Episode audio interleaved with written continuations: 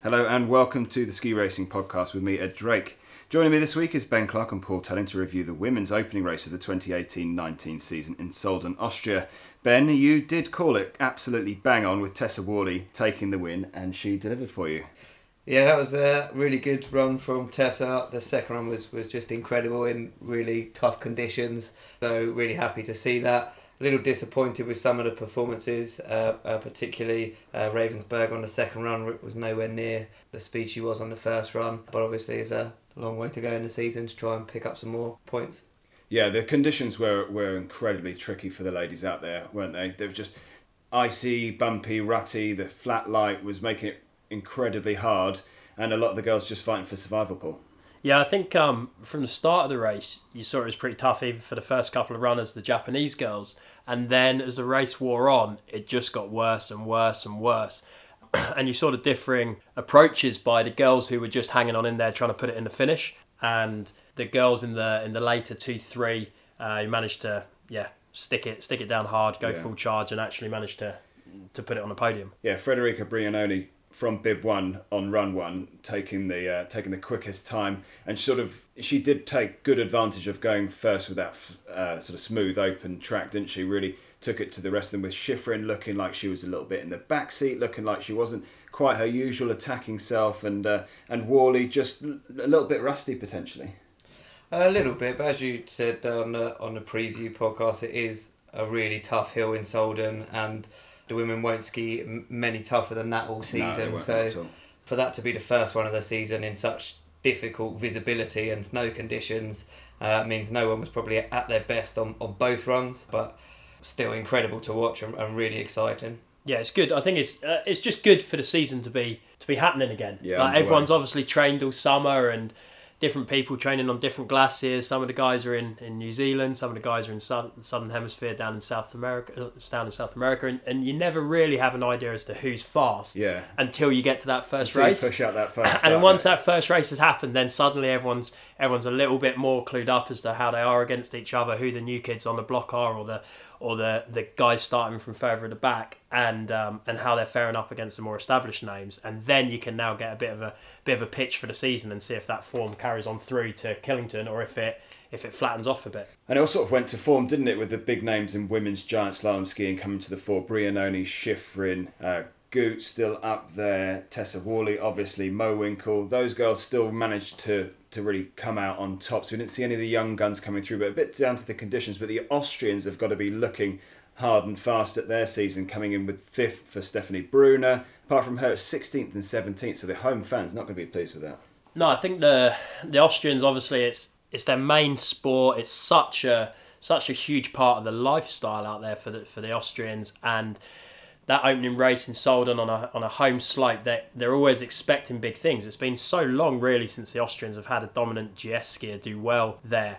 Um, I think you touched on that on the last podcast and for them again, yeah, to just have just have Brunner up there and everyone else really to underperform on on what we know that they're capable of. And Hope- they would have had their fair share of time on that hill as well. yeah, you, you've got to think that um, questions are going to be getting asked within that group already. It's only the first race of the season, Yeah. but you know people are already going to be looking at looking at their jobs, looking at who's been working with who, and um, yeah, it's going to be it's to be challenging. I think for some of those girls, they've, they've clearly got talent. Like Truppe can ski, ski amazingly. You've seen that.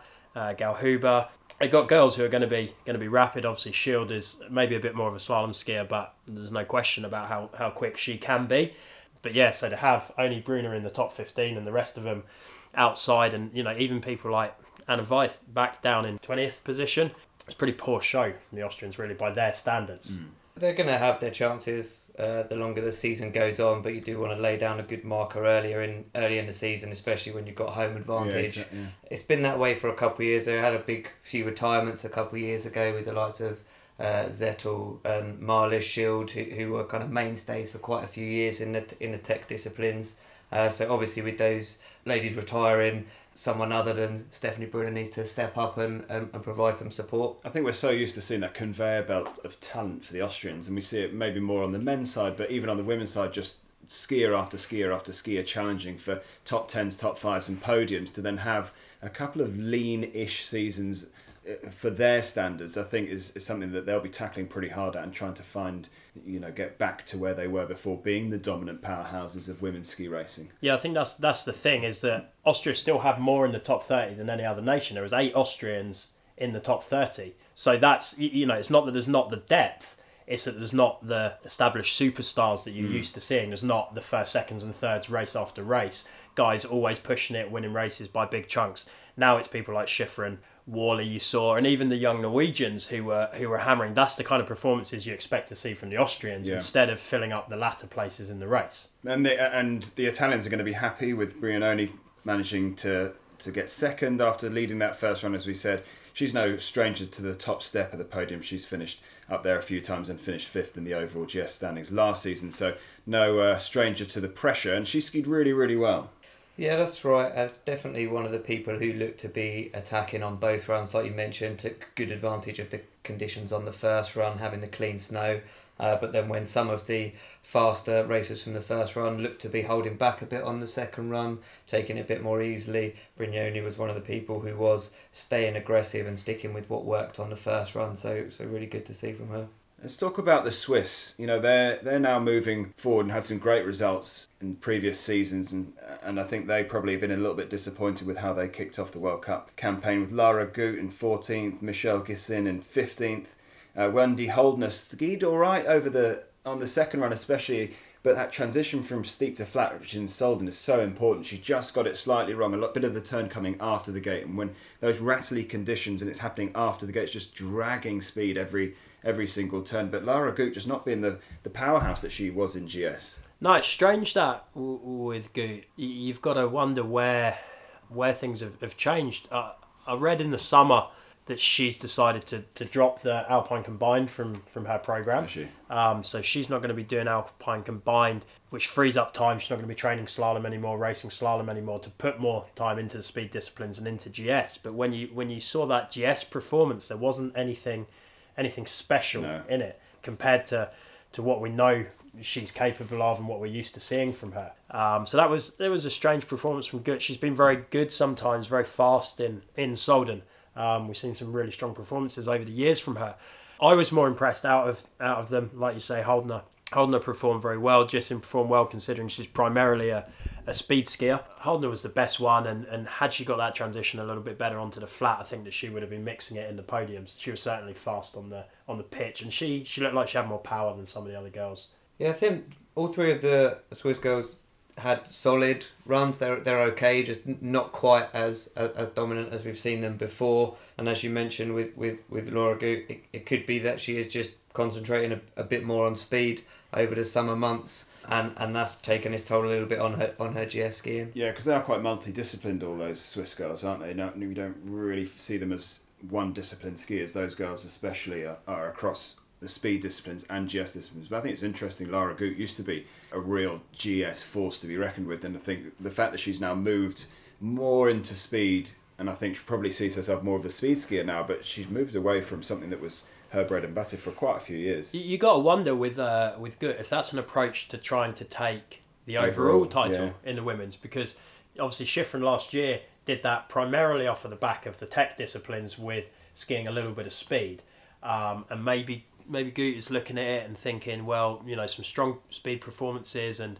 and then just staying in, in the top group and around the top fifteen But- with, with the GS. Maybe that's enough for the for the overall. Maybe, maybe it's more of a tactical approach from that front. Yeah, we talked about it last week, Ben. That um, I, I don't know whether just these multi-discipline skiers. Just it's now the program's so fierce and it's so long, it's so challenging and, and tiring that I just don't not sure if these multi-discipline skiers re- are the, is the way to go. You, because they're trying to do so much and uh, across so many miles as well as you know hours on all the different skis. It's so difficult now to be a, a multi. Yeah, you don't you don't skier. see certainly in the men's you don't see so many of the, the, the multidiscipline skiers like you saw with Kostelic and, and yeah, those guys. Benni Raich yeah. anymore, sticking it in all And disciplines. or- and really in the girls, there's there's not even so many in the girls like when you had uh, Tina Maze and, and people skiing all the events. It's certainly a lot harder. It's interesting to see actually that Shiffrin is is making a move in that direction. That she is trying to ski more, and, and across the summer we saw her skiing a lot more super G and downhill, and that was her primary blocks of training were, were speed training, and that she's moving in that direction while Well, others so are many- moving away from it. You know, I, I think in in terms of those overall skiers, a lot of them do start as more tech skiers. You look at you know like Savon and uh, and like you say, going back to Kostelic and those girls all used to start. They were very much tech based skiers that moved into the speed disciplines. I don't know whether they see the the speed side as as sort of I don't know maybe easier to establish themselves as less. There's less girls that are fighting for podiums necessarily in the speed side than the tech side. I just wonder whether that seems to be a trend that they the these big names start in tech and gradually move their way into speed. I'm not sure if that's Yeah, I guess if you think of your childhood skiing, you're doing a lot more of the tech disciplines than anything else. So that's most likely to be where your where your breakthrough comes from. Um, you you see it on the World Cup quite a lot. Of the the first time you hear someone's name or see them is, is quite often in a GS race. Yeah. So it may well be that that's just where the most amount of their skiing happens when they're younger, and then as they get older and stronger, uh, sometimes it's a, a coach saying steering them towards a, a a particular speed discipline, and sometimes it's just their own their own goals. I mean, you had that transition yourself, Ed, of, of growing up being mostly slalom and GS, and then when it came to establishing yourself on the World Cup tour, it was in the in the speed disciplines. Yeah, it's because there was only one run instead of having to do two.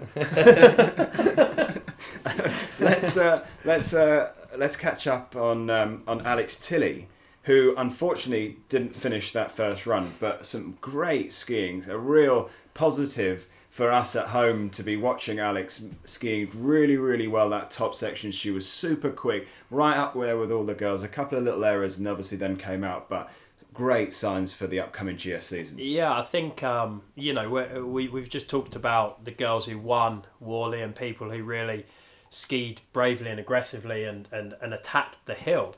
Um, but Alex Tilley did that in bucket loads. It's it's a shame that there's not something something on paper to show as a result from that. But for anyone watching at home, from speaking with her and with her coach, people have got to be happy with that performance. There, Oh, there was nothing to nothing to be ashamed of with that. And, and in difficult conditions, she got out there from, you know, bib up in the twenties, and she just just went full charge. The splits were looking good. You know, splits in the top ten, and and strong, strong, determined skiing. And okay, maybe the line choice left a little to be desired as she got further and further But at down least that's tactics, not necessarily technique. technique. Exactly. There, there was nothing. Um, there was nothing that I saw where she was holding back or where she was hesitant.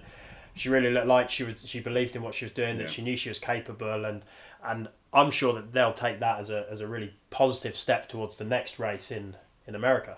Yeah, I hope that as well. Watching that first run, I was really excited watching that top section. As, as Paul mentioned, she was really attacking, and that's what you want to see from you know British racers is, is having the confidence not just to try and look for maybe get down and get a couple of points in the bag, but to really go hard at it and m- make the most of that starting in the top thirty. Yeah, she wasn't looking for a finish, was she at all? She was looking for uh, maybe not. She wasn't necessarily looking for a win, but she was looking to put her best run down. She was looking to charge. She was looking to really make a statement. Obviously, off the back of a really hard training summer, where she's obviously made some great inroads, and then to go off there in these conditions and just go right. You know what? I'm going to give this my everything. Yeah. And for us as fans, it's great to see her stepping up this season and putting it all on the line because maybe last season a couple of times she just didn't quite have that last gear. She didn't quite have that those extra little risks and and that to her game where she could really move into the next step. But this season, off the back of yes, may, maybe only half a, a first run, but great signs for for the upcoming season.